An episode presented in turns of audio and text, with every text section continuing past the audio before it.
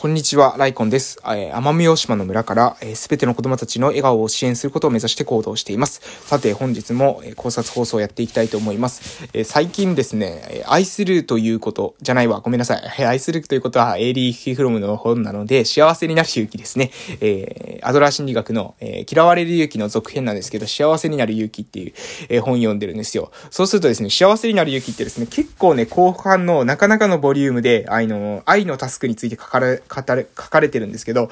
これがですね、非常にね、難しい。えー、もう本当に難しい。だから私ですね、今朝にその内容をまとめてるんですよ。で、なんでまとめてるっていうか、その自分がキーワードだという思ったところをピックアップして、その中に収録するってことをしてるんですね。でしてるんだけど、あの、本当難しくて、なんかも、もはや、なんか全然聞いてられないような内容になっちゃってるんですね。まあでもいいんです、それでもね。それ、あの、みんながね、聞くように作ってるんじゃなくて、私が聞くように作ってるんで、えー、それでいいんです。えー、ということで、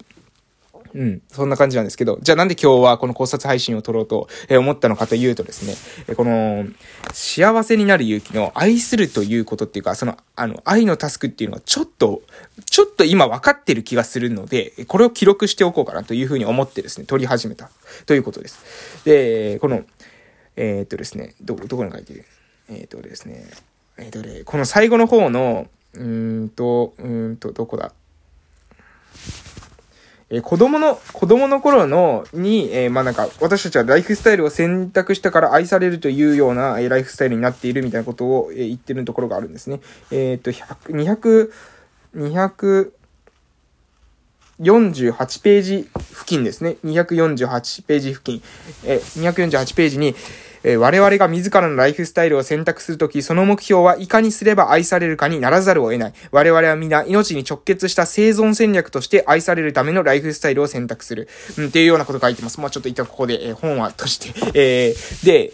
って書いてるんですよ。要するに私たちって子供の時に生まれた時に、まあ未熟な状態で生まれるわけですよね。で、その未熟な状態、あ、ここ今から私の解釈ですよ。私の解釈ですね。えー、は、私たち未熟な状態で生まれるんですよ。で、未熟な状態で生まれるので、えっ、ー、と、愛されなければ死んでしまうわけですよね。要するに親に面倒を見てもらうしかないわけですよ。生きていくためには。で、えー、なので子供はですね、それを分かっているので、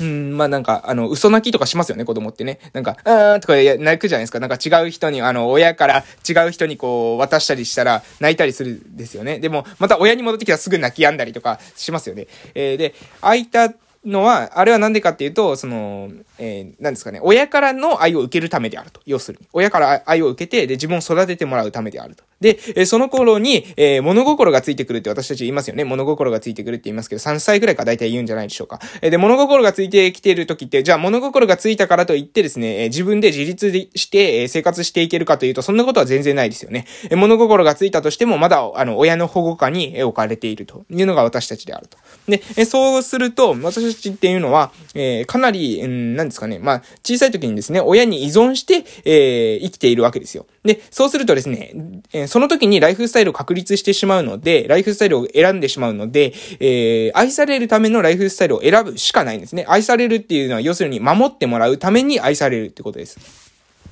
えだから要するに親から愛されなくなっていくと生きていくことができないわけですよ、ちっちゃい時は。なので、えー、愛されるためのライフスタイルっていうのは私たちはもうまず自ら最初にはですね、みんな、え、そういう風に選択するんだと。え、で、そういった風に選択するんだけど、それは子供時代の、え、ライフスタイルであると。で、その子供時代のライフスタイルっていうのは、大人になって自立するにあたって、え、刷新しなければならない。え、入れ替えなければならない。ライフスタイルを、え、切り替えなければならないということを、え、アドラーは話してるんですね。で、このライフスタイルの切り替えっていうのができるかどうかっていうことは、なんかいろいろなですね、世界の見方に関係してくるんじゃないかなというふうに思います。えー、やっぱ私が愛されるかどうかっていうことだけを考えている人ってどういう風になるのかというと、えー、承認欲求奴隷になると思うんですよね。えー、自分がどういう風にしたら、えー、認めてもらえるのか。自分が、もう結局自分なんですよ。だから全部。全部の主語がですね、えー、自分が、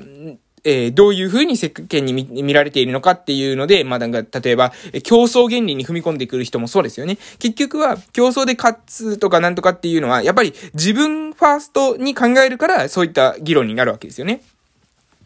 でも、えー、競争っていうものっていうか、その協力の中に身を本当に置こうと思ったら、協力のパラダイム、パラダイムの中に身を置こうと思ったら、えー、っとですね、うん、ギブアンドテイクでは、やっぱり限界があるんですよね。ギブアンドテイクっていうのは、やっぱ返してもらわなくていいと、えー、テイクするからまたギブが、私のギブがあるという風な考え方だと、えー、どちらから先に出すんだ問題とかですね、ありますよね。どちらからギブアンドテイクっていうのは別にいいんですけど、ただどっちかがギブしないとテイクが生まれないわけなので、えー、循環させるためには先にどちらかがギブしないといけないわけですよ。でも、ギブアンドテイクの関係の人って、えー、ちゃんと、えー、相手から戻ってくるテイクの見込みが、えー、あるから、えー、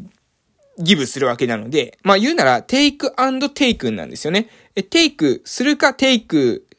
何ですかね、テイクを自ら、えー、テテイクされるか、テイクされるか、テイクするか、もらうか、えー、もらわれるかみたいな考え方。えー、ギブアンドギブンは、えー、与えるか、与えられるかっていう考え方なんですけど、テイクアンドテイクンは、えー、まあ、と、渡、えー、取られるか、えー、取るか、みたいな。うん。なんかそういう世界観。なん、なんかなんとなく伝わってますでしょうか？与える、与えられるっていう世界観？与える、与えられるっていう世界観と、取る、取られるっていう世界観ですね。で、こういったなんか違いがあるんじゃないかなっていうのが、えー、私のですね、その愛のタスクに関する考察ですね。えー、自分を軸に考えていると、えー、take and take なんですよ。あの人に取られた。あの人に取られた。私が取った。あの人が取られた。私が取ったっていうような世界観ですね。でも、えー、そうじゃなくて、えー、愛のタスクになっているっていうんですかね。あの、自立したライフスタイルを身につけている人っていうのは、与えた、与えられた、あの人から与えてもらった。で、自分もまた、あの、誰かに与えた。こういうふうな、えこれは上限関係とかないですよ。上限関係とかないですけど、そういった世界観になると。うん。で、ここの世界観の切り替えがなんかうまくいくと、えー、私っていうのはその人間関係とかですね、全部こう、うまく人生のタスクっていうことが解決していけるというか、その、えー、向き合って、えー、自分たちのですね、幸福に近づけるんじゃないかなというふうに思うんですけど、え、っとですね、もうちょっと、じゃあちょっと話を変えましょうか。えー、っとですね。まあ、仕事の関係って分かりやすいですよね。まあ、やはりアドラーでも、仕事のタスク、交友のタスク、えー、愛のタスクというような、に話していて、えー、で、愛のタスクに行くほど人間の、え、距離感、距離の関係と、え、深さの問題において、え、難しいと、難易度が高いんですよというような話をしますけど、仕事のタスクっていうのは、要するに、え、ギブアンドテイクですよね、簡単に言ったら。で、えー、仕事って、ま、今日からじゃあ、えー、給料払いませんって言った時に働くかって言って多分働かないと思うんですよ、多くの人が。それは何でですかっていうと、生きるためですっていう風に話すと思うんですけど、じゃあですね、じゃあです。えー、例えば、みんなが、うん、まあ、ベーシックインカムっていう、えー、今、制度が構想されてますけど、要するに、えー、最低限の、まあ、生活保護みたいな感じで、最低限の生活、えー、を送るためだけのお金っていうのはですね、まあ、月に、えー、く、えー、国からですね、支給されると。まあ、例えば20万なり30万なりが、えー、あなたの口座に自動的に振り込まれますという風になった時に、えー、あなたは今の仕事続けますかっていうのが問いなんですね。え、その時に、続けないっていう風になる。人とかですね。えー、例えば、あまあ、今の仕事続けますかってなった時に、もう一つ、えー、じゃあ、えー、今の仕事の給料がなくなっても続けますかっていう問いなんですよ。どういうことかわかりますか？えっと、あなたが、えー、例えば生活が十分に、まあ、十分にできる額がもしもらっているとします。十分に生活できる額をもらっている。自分の、えー、生活の中ではこれぐらいのお金が十分だというふうに思った時にも、えー、まだ、えー、仕事をするんだったら、その仕事の中で、えー、も、もっとですね、給料が欲しいというふうに考えるのであれば、もしかするとあなたはですね、えー、何を、その仕事によって何を自分がもらえるのかっていうことに、えー、目が向いているのかもしれません。自分がこの仕事をすることによって、えー、社会がどういう風に良くなるのかとか、自分がこの仕事をすることによって何が世界に与えられているのかっていうことじゃなくて、自分が何をもらえるのかっていうことに目が向いているのかもしれない。それは、え生活がですね、もちろん成り立たなかったらそういう議論にさえならないと思うんですけど、生活が十分に自分の中で成り立っているっていう条件でおいても、今の給料よりちょっとでも安くなるんだったら、今の仕事はしないっていうんだったら、え生活じゃないわけですよね。本当は生活するために仕事してるんですっていうわけだけで、えー、っていう人いると思うんですけど、えー、それがじゃあ仮に、えー、生活できる分の、えー、ベーシックインカムが、えー、あると。えー、あなたのところに、まあ、最低限の、えー、生活費が振り込まれているというような状態でも、じゃあ今の給料より、え下がると嫌だというふうに思うのであれば、もしかするとそれは生活っていうのは今の段階での言い訳であって、えー、実際はですね、あなたの本当のライフスタイルっていうのは、え、何をそれによってもらえるのか、何をその仕事によってもらえるのかしか興味がないんじゃないかなと思います。え、この仕事をすることによって誰の役に立ってるんだろうとか、え、これは自分にとってですね、自分分がその共同体に対して、え世界全体に対して、え貢献する形であるというような、え捉え方ができていないから、えそういうふうに考えるんじゃないかなというふうに思いました。なので、え今日はですね、ちょっと相にタスクに対する、まあ、考察、でも私の中でもまだ考えがまとまってないので、え話せる範囲で話してるんですけど、この、えーえっ、とですね、愛するということが自立ということに直結してくる。共同体感覚ということにつながってくる。この、え裏にはですね、私たちが、えー、自分がどういうふうに世界から好かれたいのか、自分はどれぐ、自分の評価が気になる人っていますよね。え、自分がどういうふうに周りから見られてるのか、どういうふうな評価を受けているのかっていうことを気にする。えこういった世界の見方っていうのは、要するに自分のことしか頭にないんですね。自分はどういうふうに見られてるのか、自分はどういうふうにっていうふうに見ら、そういうふうな考え方をするのか、それとも、えー、世界に対して自分がどういう見方をするのか。えー、世界に対して自分がどういった貢献の方法があるのかなとかっていう風に頭を使うのか。それって多分差があるんですよね。差があるっていうか多分ライフスタイルが違うんですよ。